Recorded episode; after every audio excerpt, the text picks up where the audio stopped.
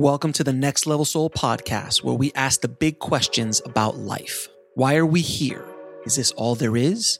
What is my soul's mission? We attempt to answer those questions and more by bringing you raw and inspiring conversations with some of the most fascinating and thought provoking guests on the planet today. I am your host, Alex Ferrari.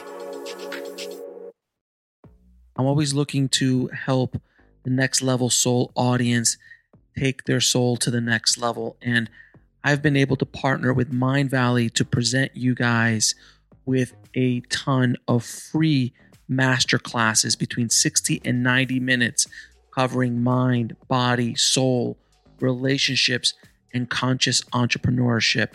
Some of these master classes are taught by spiritual masters, relationship experts, best-selling authors, legends in the personal growth and spirituality space, and so much more. So, if you want to sign up for any of our free mind, body, and soul masterclasses, just head over to nextlevelsoul.com forward slash free. Disclaimer The views and opinions expressed in this podcast are those of the guest and do not necessarily reflect the views or positions of the show, its host, or any of the companies they represent. Now, today on the show, we have film producer Stephen Simon. And Stephen is the producer of one of my favorite films of all time, What Dreams May Come, starring the late, great Robin Williams. And he's also produced films like Somewhere in Time with Christopher Reeve and many, many more. And I want to have Stephen on the show to talk about finding love on the other side and how he connected with his deceased wife to not only communicate with her, but to write a book to share their experiences with the world. And his story is a movie in itself, and I cannot wait for you to hear it. So let's dive in. I'd like to welcome to the show Stephen Simon. How you doing, Stephen? Good morning, good afternoon, and good evening, as uh, Jim Carrey would say. yes, exactly. Thank you so much for coming on the show, my friend. We had a, a wonderful conversation about your film filmmaking history in my other show, and and uh, I found out about your book, and it's like, well, I, you know, I have to do it. I do this other show that might be a good fit for what you're talking about in your book. You but uh, I wanted to, you know, kind of give the, the audience a little bit background about you and, and where you come from. So, what drew you into the to the film industry and that insanity that is the film industry, and what, what kind of brought you into that world?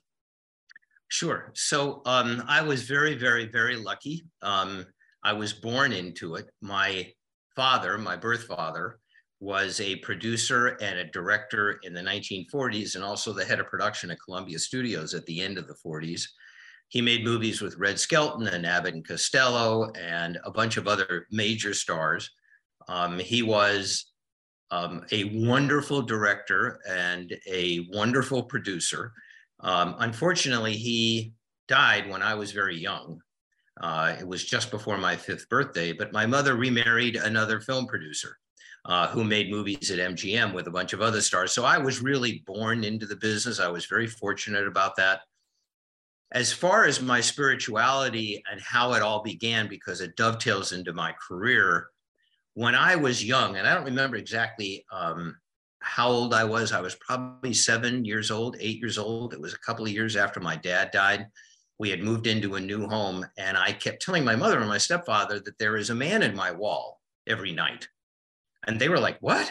And I was like, There's a man in my wall. Well, does it scare you? No, no, it doesn't scare me at all. He's really, really nice. And I think he's there to protect me. Well, it took me a long time to realize that that was the spirit of my dad uh, who was indeed there.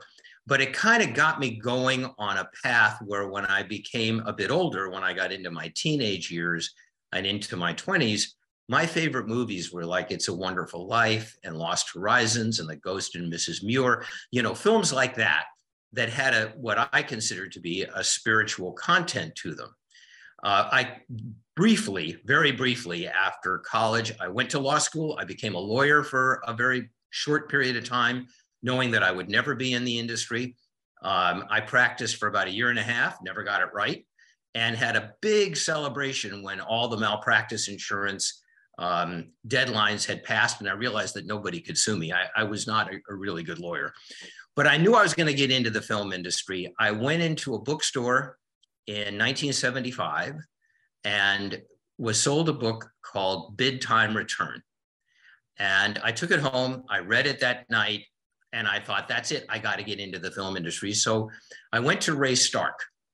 Uh, for people um, who are not familiar with who Ray was, Ray was a very, very successful, powerful film producer for many, many years in the industry. He made uh, Funny Girl, The Way We Were, Annie, a bunch of other terrific films. And he was my father's protege, my birth father's protege. So I grew up around Ray. Again, I, as I said, I got into this industry uh, through connections, and uh, I was very, very fortunate to do that. Uh, I begged Ray for a job. Uh, he thought my mother, who was a dear friend of his, would kill him because she was going to take her son, the Jewish lawyer, out of the law business and put him in the film industry. But I convinced him to do it. The very first thing I did was got on the phone, found out who the agent for the writer who wrote the book, Richard Matheson, was. Um, I met him for lunch. And I told him I had no idea what it was like to produce a film except from afar. I was going to learn, and that that would be my first film if he would give me a chance with it and give me an option. And he agreed. We shook hands. And three years later, that became Somewhere in Time. That began my relationship with Richard. And um, when we were prepping Somewhere in Time, Richard gave me the galleys for his next novel, which was What Dreams May Come. And it took me three years to get Somewhere in Time made, took me 20 years to get What Dreams May Come made.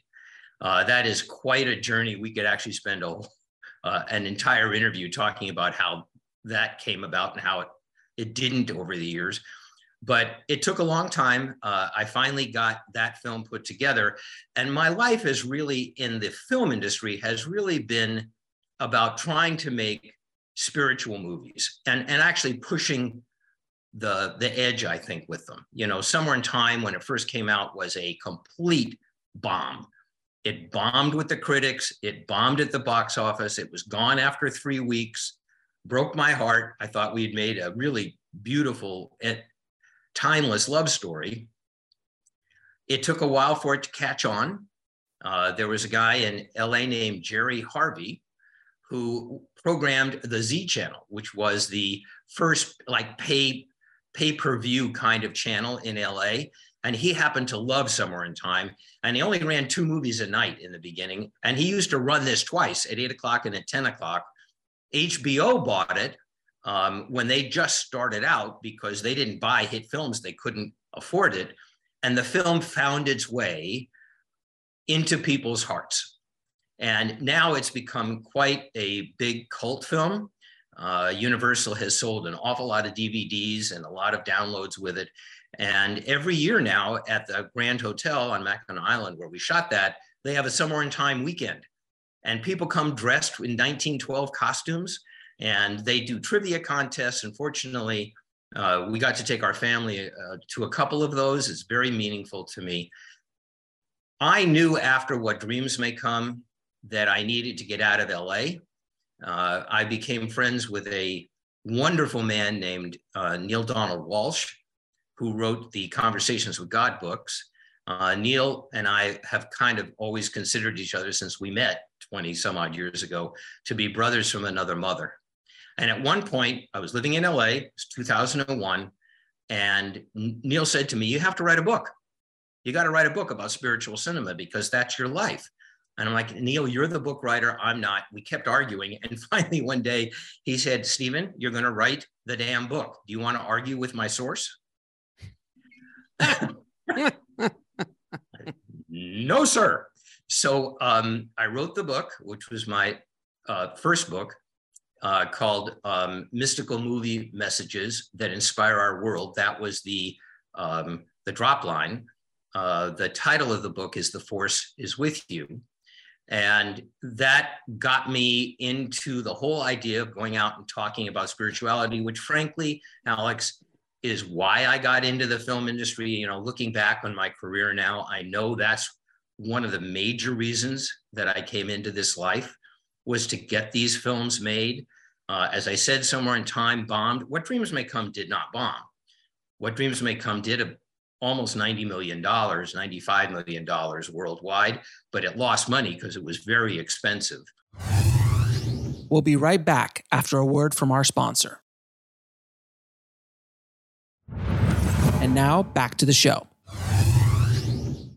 And it, it did push the envelope. And that was the point. It was not to make a big commercial mainstream movie, ne- neither Somewhere in Time nor What Dreams May Come are big mainstream movies. You know, I, I went on to make the film version of Conversations with God, which is also not a mainstream movie, a little movie called Indigo, which is not a mainstream movie, but it was movies for an audience that I knew was there, that I believe is underserved and is still underserved. Mm-hmm. And it was not meant to, those movies are not meant to convert anybody. They're meant to make people feel better about being human. Uh, Dreams, I know, is a quite a journey and it's a dramatic journey. Uh, I one time gave a kind of an elevator pitch about what dreams may come to somebody and somebody, and no one will ever make that movie. I mean, that's just way too tough. It's way too difficult. So that went on in my life. Um, in 2018, um, I had been married for quite a while. Um, I found the love of my life, my soulmate, my twin flame. And one morning, I came home from the gym, uh, January 3rd, 2018, and found that she had um, transitioned in her sleep. She was only 54, and it was a shock. Uh, which sent me into a tailspin. Uh, I know that there are people out there who have had these experiences, uh, much worse experiences than that. And I know what people go through when you go through that kind of grief. Um, I went, I, I totally fell apart, frankly, for almost two years. It was really, really difficult for me. We had had a lot of conversations, Lauren and I. Uh, Lauren was and still is um, kind of a incredible intuitive and had the same spiritual beliefs. And we actually talked about one night she said to me, honey, we got to figure out what we want our afterlife experience to be together. And, you know, and she went into a, uh, a, a channeling trance where we started talking about it, laying things out in detail. She knew, I think, looking back on it, that something was coming in her life. About six weeks after she transitioned, she came through to me. We had talked about it a lot. Um, it was not something that I was shocked by. I was so relieved that she came through to me because it had been six weeks. And even though that's a very short period of time, I, it was just desperately important for that connection to happen. That then grew into a lot of conversations, which grew into a book that we wrote together called What Dreams Have Come, which we published in about two years ago. Uh, it's available uh, exclusively on Amazon. We self published it. I knew there was no way I was ever going to get a publisher to uh, publish a book um, written with my wife, who had transitioned uh, before. And we wrote the book for people, again, who have been through this experience, who are going through this experience, and who have connections with loved ones on the other side.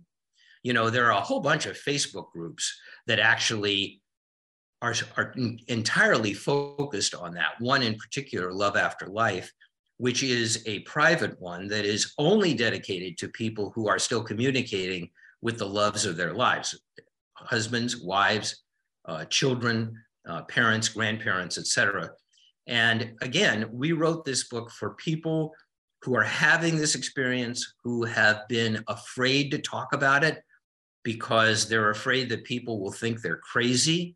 I went past crazy decades ago. So none of that really phases me whatsoever. That's what my life and my career have been about. And that's really the journey of film and the journey of spirituality and our book. And I hope, we both hope, Lauren and I both hope, that it will bring comfort to people who are afraid to talk about it because people will look at them, you know, askew, and people look at me askew all the time when I talk about this.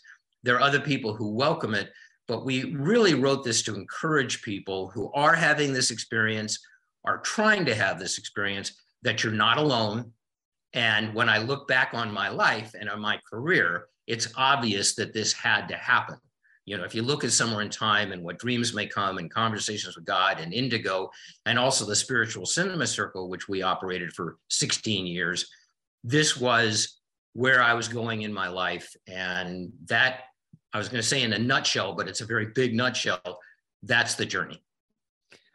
Well, let's let's go back and unpack that a little bit because there's a lot that you just. yeah, I, I, know. Well, you know, it, it's great for me to be able to do that because now the rest of the interview is up to you.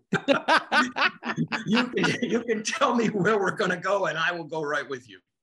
So, um, I just want to before we get into Lauren and, and the book, there's something really special about what dreams may come, and it's uh, you know I've still I've spoken to you as well. That is one of my favorite films of all time, and and it's such a powerful film that, as well as Somewhere in Time, has found its audience over time, mm-hmm. and especially because of Robin, uh, Robin Williams, who was the star of it, and how he transitioned, how he passed, and the the you know kind of two storylines between Robin's life and the movie's life, and that movie would never have been made without Robin. Is that correct? Correct. Yeah, Robin was the one who Robin at that time could greenlight anything he wanted to. He just just tells the studio, "I want to do this movie." It gets done. Uh, I had the the creators of August Rush on as well, and which is another wonderful, wonderful film uh, that has a spiritual twist to it, without question. No one would get, no one would, no one would do it until Robin said, "I'll do it," and he was a co-star in that. He wasn't even the main stars of that, and they let him do it. So he had a lot of power. Uh, and he can can you when you spoke to Robin, what about the story? Because it was unlike anything he had done. I think he did a movie called Being Human, if I remember, about multiple past lives. Yes. Funny. There was funny stuff like he was a caveman and he was a terrific Scottish director whose name doesn't come to mind right now. Uh, that made that film. That's a wonderful movie. Right, exactly. So he he's that he dabbled in it a little bit, uh, but what was it when you ha- when you sat down and met with him? What was that meeting like? Uh, in, in this because I'm assuming it was funny, but there was some sort of spirituality talk about at that time. Well, you know, it's interesting. Um, we, you're right about Robin um, being the one that that got the film ultimately greenlit, because the film we knew was going to be very expensive with all of the the visual effects and i'm very proud that the guys who actually did those visual effects won the academy award for it in 1999 which was the year after it was released. We knew it was going to be an expensive movie and we knew we needed to have a major star. Uh, it was offered to robin. Uh, we had not heard a response. And i remember the director an incredible wonderful director from new zealand named vincent ward uh, we were told that Robin read it and wanted to meet with us. And we went to San Francisco and uh, we met with him, hoping that he was going to say yes. And he walked into the room and said hello. And he said, Guys, I just want to tell you something. Not only am I going to star in this movie, uh, you may this may shake you up a little bit, but I'm going to play all the parts. It's going to make it much easier for you to cast the rest of the movie. It's all going to be me um, which was a wonderful way of getting the meeting started. You know, I I truly believe that the movie really hit Robin's heart in his own feeling for his wife and his his children. Um, as with most um, comic actors, Robin actually off screen in real moments was a very serious guy, very serious guy, an incredibly well read, sophisticated, cultured man who had a voluminous library, uh, was very into art. I mean, Robin was a very, very, very smart guy and a very deep guy. And I think it hit him on that level that it would be such a unique love story that he wanted to be a part of it.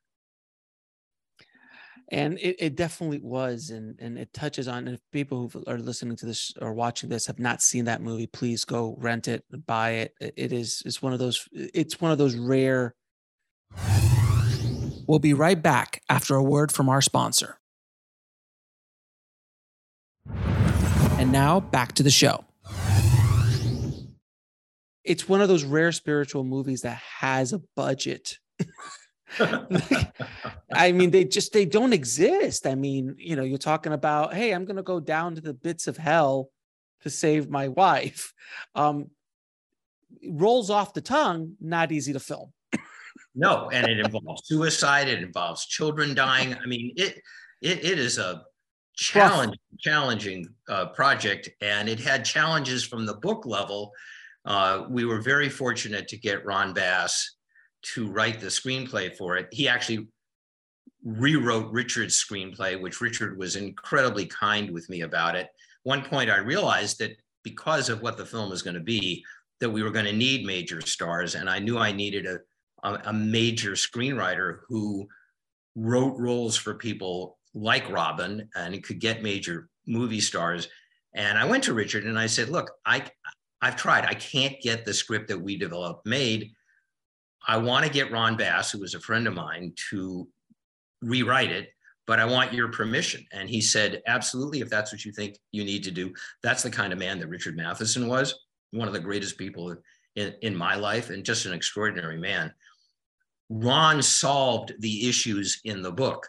Uh, in the book, when Annie uh, takes her own life, because of her grief over Chris Robin's death, their children are still alive. And we knew from day one that we could not do that. You can't create sympathy for a character who takes her own life and leaves two children orphans. Right. And we knew we had to fix it. And Ron figured out how to fix it. And people who have seen the film know how he fixed it, and he did an absolutely extraordinary job. That was an incredible journey. I tried so many directors over the years. We almost got the film done at 20th Century Fox in the mid 80s. A lot of things happened, it didn't happen. Um, there were a couple of years where I it just was so painful to me that I hadn't been, been able to get it done that I put it on the shelf for a while, but I always knew that I would get back to it. And I'm I'm so glad that you've had that response to it because it is a deeply meaningful movie to me as well. And again, a terrific love story uh, with an amazing barrier between the lovers. You know, that's the the key to love stories is the is the the obstacles that the lovers have to overcome right. to be together, starting with Romeo and Juliet and probably before.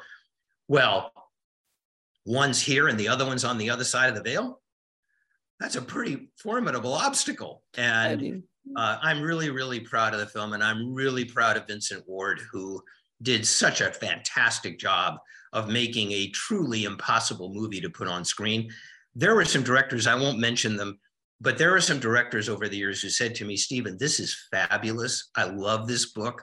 I'd love to be able to, to do it with you. I don't know how. I, I just don't know how to put this on screen. And these are pretty extraordinary directors. Well, Vincent knew how. And the thing is, too, if it would have tried to get done in the in mid '80s, the technology wasn't there to make no, that film. The technology wasn't there until no. we actually did the film. And I remember when Vincent uh, came to me and he said, "All right, I know how to do this now. I absolutely know how to do this." The the wife in the movie, Annie, is going to be a painter. And she also works in a museum, in an art museum. She curates an art museum. So he and she are very into paintings, her paintings and other ones, so that when Robin gets to the afterlife, he is going to be in a wet oil painting. Oh. And that is what the afterlife is going to look like. It'll be dazzling, it'll be beautiful. He will be the only solid figure moving around in a world of wet paint. Oh God! And it's I, will never beautiful. forget this breakfast.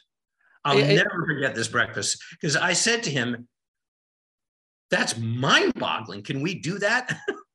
and Vincent was, "Yeah, of course we can do that." And no. I said, "You know how?" And he said, "Hell no." It was we'll figure it out. it was barely, eh, from my understanding of visual effects at that time, they barely could get it made in the way that they got. Like the technology was right on the edge of breaking. If you would attempt to do it today, it'd be easier because there's more power and there's more technology, yes. but yet very challenging. You there's a reason why you haven't seen that technique ever again. Yeah, I mean, it's really expensive. it's it's not a it's yeah even even if you had a, a Marvel budget, it's still complicated and it's it is it is a remarkable feat to say that. And that was the thing that sold uh, that trailer. I mean, when you see him running around oh. in a wet oil painting and the dog is jumping around, and you're just like, how the hell did they do that? It was it was it's such a be- beautiful film. But I just wanted to kind of d- d- dig into that. And you also said Ron Bass, who was a little a little screenwriter. He wrote a couple movies, right? A couple other movies. Oh yeah, Ron. I mean, uh, didn't he? Didn't he win that little that little yellow guy the Oscar uh, at one point? I'm sorry. Did he what? Did he ever win that little guy, the little statue, the Oscar thing? Oh yeah, yes, for a kind of an unknown movie called Rain Man. Right. Um, and um, oh, Ron has had a lot of movies made. I think maybe 30 or 40. And that's uh, a lot in Hollywood. Even even even at that level, it's a lot. And he's still doing it. You oh, know, oh, yeah. he he's an extraordinary, extraordinary guy and a fantastic writer. And again, when you get a film put together like Dreams, a whole bunch of things have to happen at the right time. Right. And the fact that Ron agreed to do it when we had pitched, pitched it to MGM and were walking out of the office, having pitched it and having them tell us, we're going to develop this thing, which was, you know, the end of at that point about 16 or 17 years of me being with it. We walked out of the office and as we were leaving, there was one other guy waiting for a meeting with with an executive. Um, what do you call that? The water bottle tour? Yeah, the water bottle tour. When you go around to all the offices and you just, they, would yeah. you like a water? And they just give you water bottles. That's yeah. So I think he he was on the water bottle tour, but I I happened to ask Ron, who knew everybody in Hollywood. I said, "Who is that guy?" And he said, "That's a director from New Zealand named Vincent Ward." And uh, a year later, Vincent became the director. So I, I think the universe said, Hey, Stephen, you are not all that bright and you sure aren't that quick. But your heart's in the right place. We're going to give you a break. Here's your movie. Go try not to screw it up. Now, when you you mentioned earlier that when you were younger, you saw your father in your room. Um, did that ever happen again after those sightings with your father? Did you have that ability to see people, or was it just specifically your father at that time? No, no, that and I didn't see him. Uh, you felt I him. him. I sensed him. Yeah, I felt him. I did not see him. And no, um, and as much as I have tried, um, I cannot see Lauren. I hear her in my heart as we talk about um, in the book. This is a very interesting thing. And people who have gone through it, it's one of those things that unless you experience it, it's really hard to put it into words because the, words don't fit this experience all that well. We don't have the proper words. But when Lauren first came through to me, uh, people ask me, Did you hear her voice? My answer is through my ears, no, because she was cremated. Her body does not exist on this plane anymore. So I could not have heard that voice, but through my ears but in my heart, I heard it and I still hear it. She's here with me this morning. And I know when she's around, we have a, there's something that happens that I have not described to people, which I'm not going to because it's very private with us and it's private. Everybody has their own tell with this type of thing, but I know when she's present. And um, we talk really literally every day. And I know that that's very difficult for a lot of people to um, talk about. I've had people say to me, Stephen, how can you be sure mm. that you're not just making this up because you were so traumatized by Lauren's transition that you had to create something? How do you know that's not true? And I try to answer in the most honest way I can, which is that if I'm responding from my brain, I have to say that yes, there's got to be a 1% chance that I'm making all this up. I, I can't 100% up here logically explain that for sure it's real. In my heart, I'm a million percent sure. And because of all of the other people that are going through it, I know this is real for us. I know because of the conversations that Lauren and I have had and continue to have that it is her uh, and that it's not me. Um, one of the principal ones is that when Lauren was physical, um, we had a lot of laughter at my expense. Um, I tend to be a bit eccentric in certain things. Um, I just um, did a, a, wedding ceremony for one of our daughters. Uh, I officiated at it, and uh, she gave me some rules. And the first rule was no dad jokes. We'll be right back after a word from our sponsor. And now back to the show. Okay. No dad jokes. So anyway, we we had a lot of fun laughing at me. And Lauren still has a lot of fun laughing at me. And I know when she's doing it. And uh, it's an extraordinary experience. The veil has thinned. You know, there are a lot of different things that, as you know, are going on in the evolution of our humanity. And this is one of them that we can have these communications through the veil. I know that that is very difficult for some people to accept. Uh, and I respect that, but I know that it's true for me, and I know it's true for literally millions of other people around the planet. So when so take me to the the moment when it first happened. What was that? What was that like? How did you? What was the feeling you had that you said, "Oh, this is not just my brain talking to myself. I can feel it." And I understand what you mean by "I feel," because the brain can't wrap its head around many things that happen uh, experiences. And I've, I've had the pleasure of talking to channelers and psychics and mediums and near death experiencers. It's really difficult for the brain to wrap their head around something like that. Yeah uh, absolutely. Logically. well, uh, we talk about this in the book but i will tell you right now how it happened. It was six weeks after she had transitioned. Um, I was watching television one night. I um, used to record a, a bunch of different shows um, I was in a deep state of shock. And uh, I, I, was also really depressed because we had not yet been able to make that contact, um, or I had not heard her yet. So I was watching the end of a particular show, and all of a sudden I heard, I felt Lauren say to me, honey, watch the end credits. And I was like, what? What? And she said, honey, watch the end credits. Now, I never do that with television shows. As soon as the show's over, I don't like to see hmm. previews for the next week. I always turn it off. And I was watching this one show and she said, watch the credits. So I was like, okay. So the last uh, the the last commercial is over and they show the credits and over the credits they played the song um, hey girl you know things are going to get easier things are going to get better. Someday we'll walk in the in the rays of a beautiful sun. And that had been one of our favorite songs. And as soon as i heard when your head is much lighter we'll walk in the rays of a beautiful sun i knew it was lauren. And she waited until that time i think or maybe that was the first time she could have gotten through. I don't know but I know she wanted to be in touch with me in such a way that I would know it was her. And that's how it began. Did you did you when you heard her voice in your mind, was it her voice or was it your voice through her? No, her. So it was like her tone, her everything in your head. But it, it wasn't her voice. That's see that not through my ears. No, no, no. In your mind, in your mind. Oh, your, absolutely. It was her, her voice and it is her voice and it is her laugh which Got is it. a very distinct laugh that she has.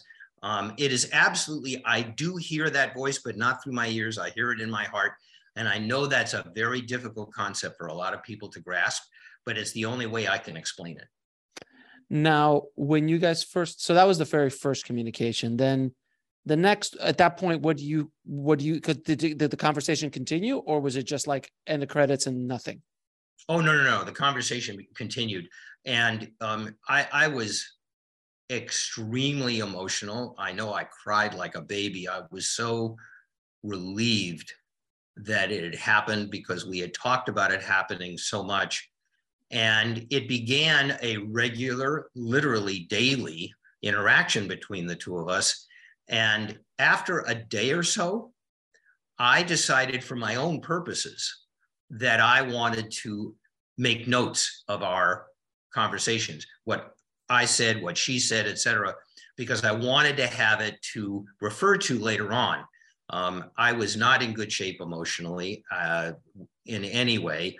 This began a long climb back to being able to actually live again. Um, people who have had these grief experiences know that if somebody says, well, you just, you know, eventually you'll get over it, those people do not understand what grief is. Um, that kind of grief you do not get over. You absolutely do not get over it. It is a part of your life for the rest of your life. What you do learn is how to live with it. And the it, it changes in intensity, it changes in frequency, uh, and it changes in the way you respond to it. You know, I can go a week, two weeks without having now, I, then I couldn't go more than 20 minutes without crying or something like that. Um, I remember one night calling my friend Neale, and I was crying so hard that I, I literally couldn't speak. And God bless Neale. He's just the most extraordinary man and an extraordinary friend. And he just waited me out and just said, Breathe, buddy, breathe. And when I could finally speak, I said to him, Neale, I'm out of my mind with grief. And he had such a great typical Neale response. He's like, Good, good. I'm glad to hear that. You need to be out of your mind and in your heart because your mind doesn't understand this. And that was really the basis of Lauren and I having these conversations so anyway, I wound up doing this every day and writing what she would say and what I would say, etc. Um, this was in February. This started of 2018. In September of that year, and I was still making these notes. I went to Ashland, Oregon, um, where I had lived for a few years, where Neale lives, um, to see one of our daughters who lived there and to see Neale. And I had dinner with Neale and his wonderful wife Em one night at a restaurant we used to go to. And I we we discussed this in the book. I was facing the windows of the restaurant. Um, it had not rained in Southern Oregon in several months at this point. I, I have the date in the book, and I, I think it was September 28th of uh, 2018. I don't remember it right now, but I think it was around that time.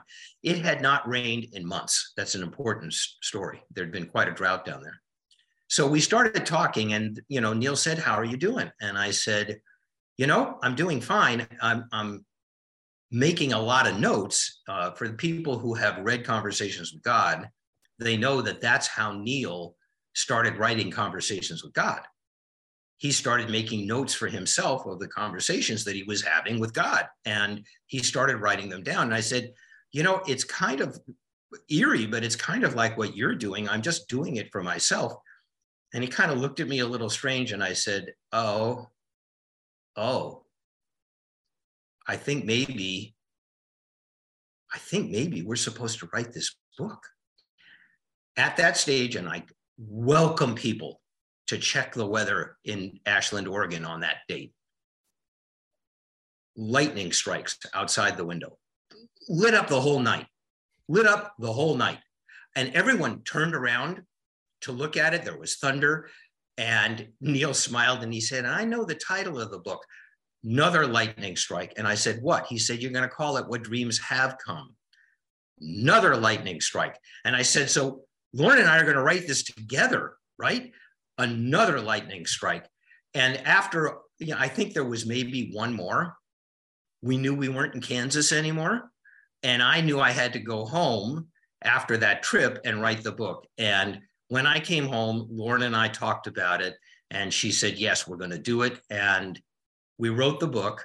I gave it to a dear friend of mine um, to read before we published it. One, because she's the best proofreader I've ever been around. and two, because she's a deeply spiritual woman who really under knew knew Lauren, and I wanted to get her take on it. And um, for people who have seen the book, or if you do read the book, all of the things that Lauren says in the book are in a different font than the rest of the book, and that mm-hmm. was my dear friend Anna's idea uh, to do it that way. And we put the book out there uh, two years ago this month, actually, two years ago in October. Uh, we put the book out there. And um, I want to say to people uh, before I forget if you had an experience like this, or if you are having an experience like this, and you want to share it with me, we'll be right back after a word from our sponsor. And now back to the show. My email is Stephen, S T E P H E N, at whatdreamshavecome.com. Stephen at whatdreamshavecome.com. I want to assure you that I am the only one that has access to that email account. I don't have an assistant. Okay. Someone has said, well, I'm sure your assistant's reading it. Well, that exists, the assistant doesn't exist. And if it's not Lauren, because if it was an assistant, it would be me, not her. Right. Um, and I promise you, I will read it and I promise you, I will respond to you. You need to give me a little bit of time depending on when I get it, because sometimes I get a lot of these at once and sometimes I'll go a week or two without getting any. But I will respond to you because I want people to have the freedom to discuss this with somebody else who gets it. So please feel free to be in touch with me. Thank you so much for that generosity of putting your putting yourself out there like that to help people, uh, Stephen. Um, so I have to ask, when you start talking to Lauren, I'm assuming the conversations are fun and and expi- but did she explain to you what her transition was like, what the other side is like, any anything that you can bring back to us here because we're going through some stuff right now. So any little any little thing that you can throw our way might be able well, to you know I, i'll tell you i have um best way for me to, to describe this. Lauren has parameters that she needs to work within because there are things about her existence now that are really kind of beyond our human sure. ability to be able to grok. Um, and so there is a limitation on what she can share with me. Um, she shares with me quite a lot. The life that we designed and the things that we said we were going to do, uh, she has been in the process of putting together and has assured me that they are waiting uh, for when I do cross over. Uh, Lauren did share with me, um, and so did somebody else very close to Lauren, when she transitioned, um, and she actually, and I'm going to use these words, but i they're probably not correct. When she came to consciousness on the other side, she was assured, she was certain for a while that she was still asleep, that she was dreaming. And it took her a while to um, acclimate to the fact that she had actually crossed over. So it took a while for her to be able to do that. Um, she got in touch with me as soon as she could because she knew, you know, she knew that I was suffering and missing her. And so she got to me as quickly as she could. Uh, I know she had to go through a certain amount of review of her own life, of what her life had been like, um, and again, when I say that takes time, because time does not exist on the other side, it's a little difficult to actually translate that into what that experience really is like. Um, we have had moments in which, I mean, and I talk about this with her a lot about what it's going to be like for me when I do transition. And we are together again um, on the same side of the veil. Um, she has said to me, It's more beautiful than you can imagine now. I've already experienced it, and it is everything that you hope and b- believe it will be. Now, that's because time is not the same thing on the other side of the veil. Um, I also know that she has been in touch with um, a couple of our kids. Um, they're all adult kids. The youngest, uh, the eight kids are between 26 and 46. I know she has been in touch with a couple of them who are open to it. A couple of them are not as open to it. Um, and yes, we do. We laugh. Uh, there are times that I cry with her because I, I, I still, even though I'm incredibly grateful that she is around me, I miss us physically being together. True. And people automatically think that I'm talking about sex, which I'm actually not. I'm talking about hugging her. We used to meet in the kitchen in our house. She worked from home and I worked from home. We used to meet in the in the kitchen of our house three times a day and hug for a while. I miss our hugs. I miss holding hands with her. Um, there, I miss our laughter together. We basically did not have a lot of mutual friends that we saw. We had our family, and we really just spent an enormous. We were together twenty four seven. I still miss that, and I will always miss that. Um, there's a lyric from a song that always plays for me when I talk about this. Um, um, I will find my way back to, into your arms. I survive for your love. And in many ways, I do feel that. And I know that people who have had these experiences over a long period of time, um, I know that they understand that as well. And there are people that have had a heck of a lot more difficult experiences than me and then that I've had with people that have had long-term illnesses and you need to watch your you know your the, the love of your life fade away um, people have gone through this with children. I've been in some have been in touch with me uh, losing a child which is something that i is so horrific i can't even imagine how people survive it. Right. it, it is yes we laugh we talk. I also cry. Um, our kids say dad cries at card tricks. And and there's a great deal of truth in that. Um, but you know she's my forever love and we know we've been together over a whole bunch of different lifetimes um, and that it all kind of built to this lifetime about us being conscious of all that.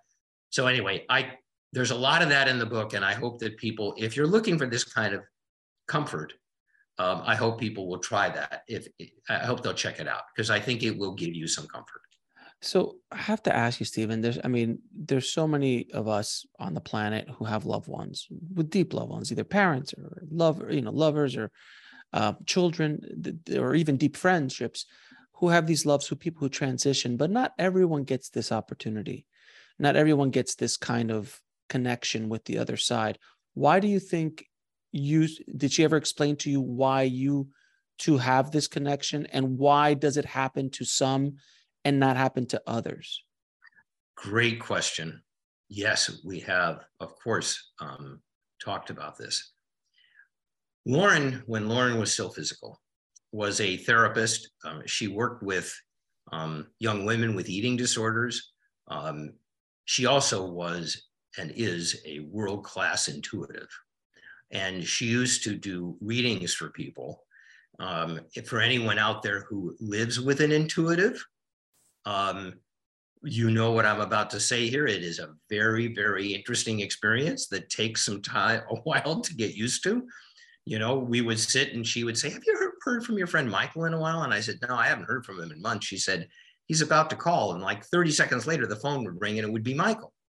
Um, we are both very spiritual beings. And we talked about this a lot Lauren was very connected to Somewhere in Time. Lauren um, was 17 years younger than me.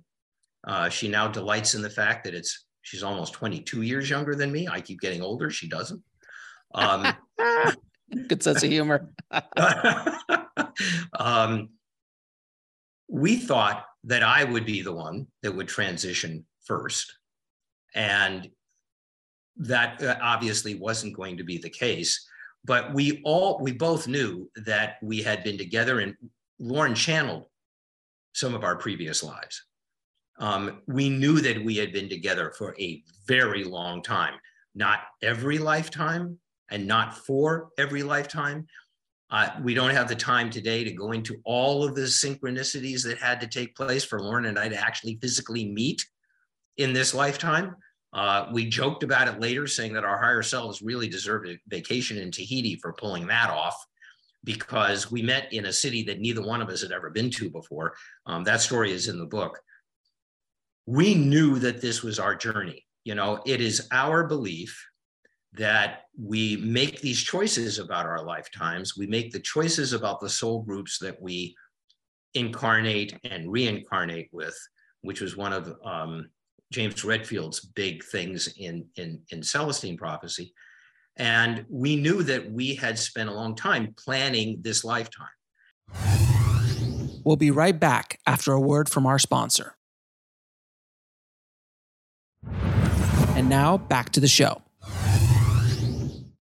and that we would be together in this lifetime. Now, we did not know it was going to, at least consciously did not know it was going to be for a relatively short period of time.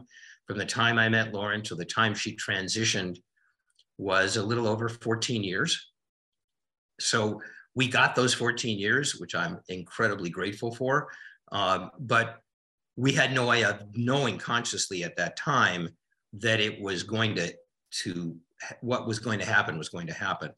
But we had memories of and distinct memories of various lifetimes that we had spent together, at least little snapshots. I know that now Lauren uh, obviously has access to all of that. But it was never, this was never like, oh, isn't this weird or something? This was us. Mm. You know, this is like speaking English. You know, if, if you're born in, in America, you learn to speak English, it's like an automatic thing. You just you get to be an adult, you speak English unless you learn another language. Um, that that's the best way that I can describe it. That we we really knew that we'd had this before, and that is why that one night, Lauren said to me, "Write this all down," and she went into trance, and we designed this afterlife experience. Um, that was the way we wanted it to both both to be. Um, there's a wonderful writer whose name always always slips my mind, and I wish I could, remember it. Um, I don't right now because this line is absolutely not original with me. It's his. But he said, in the afterlife, we can choose islands of similar, gosh, what is it? Islands? Oh, islands of similar realities, which means that that we can choose in our afterlife experience to be with others that share that um, in the unlimited quote space of the afterlife that we can choose how that will be. You know one of the things we talk about in the book and i know this is controversial for a lot of people and I, I, I don't say this in any way to be disrespectful because I am a great believer in all of the major religions of the world. I mean, everybody has things in their religion uh, and people in their religion that kind of take things um, perhaps maybe too far. But I have great respect for all the religions of the world. And as I have said to people, why is it that we think we have all these different beliefs, Buddhists, Christians, um, Muslims, uh, people who believe in the Tao, people, I mean, all over the world, and there are various sects of everything else. We have all these different pathways to God and all these different definitions of God. How is it even reasonable to believe that when we do cross over, we cross over into only one reality from one specific religion? If we have all of these things in life, why is it not that case that if you have, if you're a Christian and you believe in Christian beliefs, your afterlife reflects that? Right. There's a heaven and there's a hell and there's a this and a that and so right. And and and and and that's beautiful and that's wonderful. But if you have these spiritual beliefs, um, somebody asked me about that one time. Well, you know, how can you describe that? And I thought of the great humorist um, Will Rogers. At mm-hmm. one point, he was asked, um, you know, w- was he a member of any organized political party? And he said, no, I'm a Democrat. Now, now that could go for no, I'm a Republican too. Okay, so sure, sure. Um, so you know, it's it's the way I describe this to people is, you know, look, I I can't really quite explain all of this to you, but sure. I know it was all meant. And I'll give you one other thing that we talked about a lot that again is not original with me. It, it comes from a spiritual teacher that I had at one point, which is in the afterlife, picture this you're between lives. You go out to a celestial running track and you start going around the track, setting up hurdles. Some are high, some are low, some are close together, some are not close together. And those are all of the experiences that you intend and your soul intends for you to have in your next lifetime.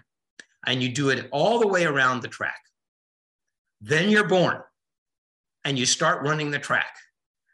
And you get very irritated a lot at the idiot who set up the hurdles so close together and so high. um, this is what we felt, and what, what I now know is true that everything about my life and everything about her life headed to this. It headed to us writing this book together, and um, it will eventually lead the two of us to have uh, our reunion together. And I think one of the things that that has done for our adult kids is that when the time comes that I do transition, and I have no reason to believe it's anytime soon, although it could, certainly could be, but I have no reason to believe that they will not, they'll miss me, but they won't be sad for me because they'll know I'll be with Lauren. Stephen, it, um, it's such a beautiful story, and I, I, really hope everybody gets out there and reads the book, and and people who are going through this uh, take this conversation and hopefully bring some sort of peace to them as well. Uh, I'm going to ask you a few questions I ask all of my guests. What is your definition of living a good life? Doing what I came here to do. What is your definition of God? Oh. Just small stuff. oh boy. Um, I believe that there is an ex- there is an extraordinary power in the universe that I relate to as God, but I relate to that as God goddess, all that is.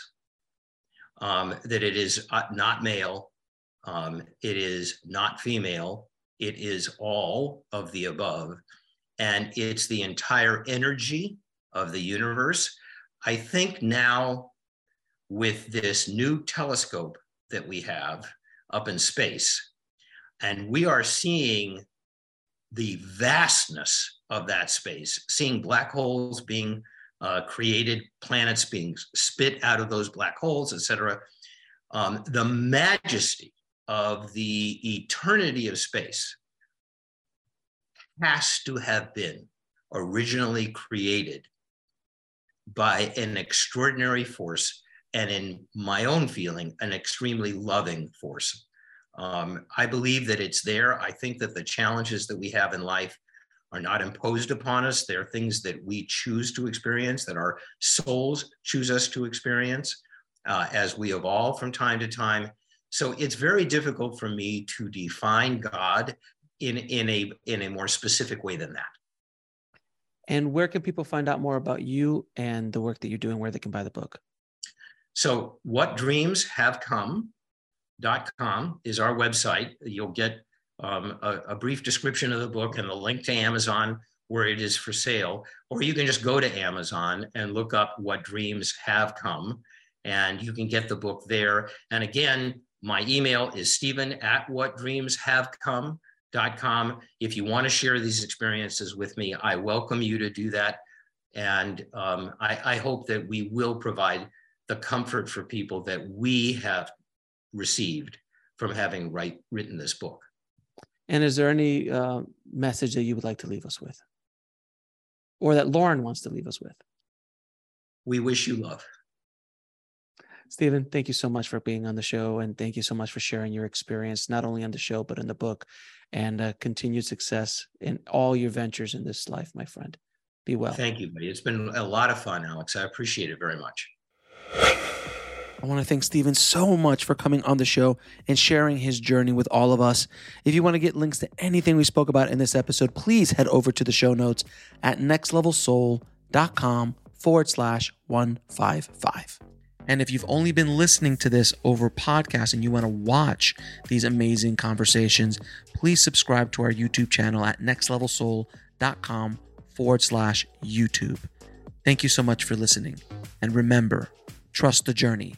It is here to teach you. I'll talk to you soon.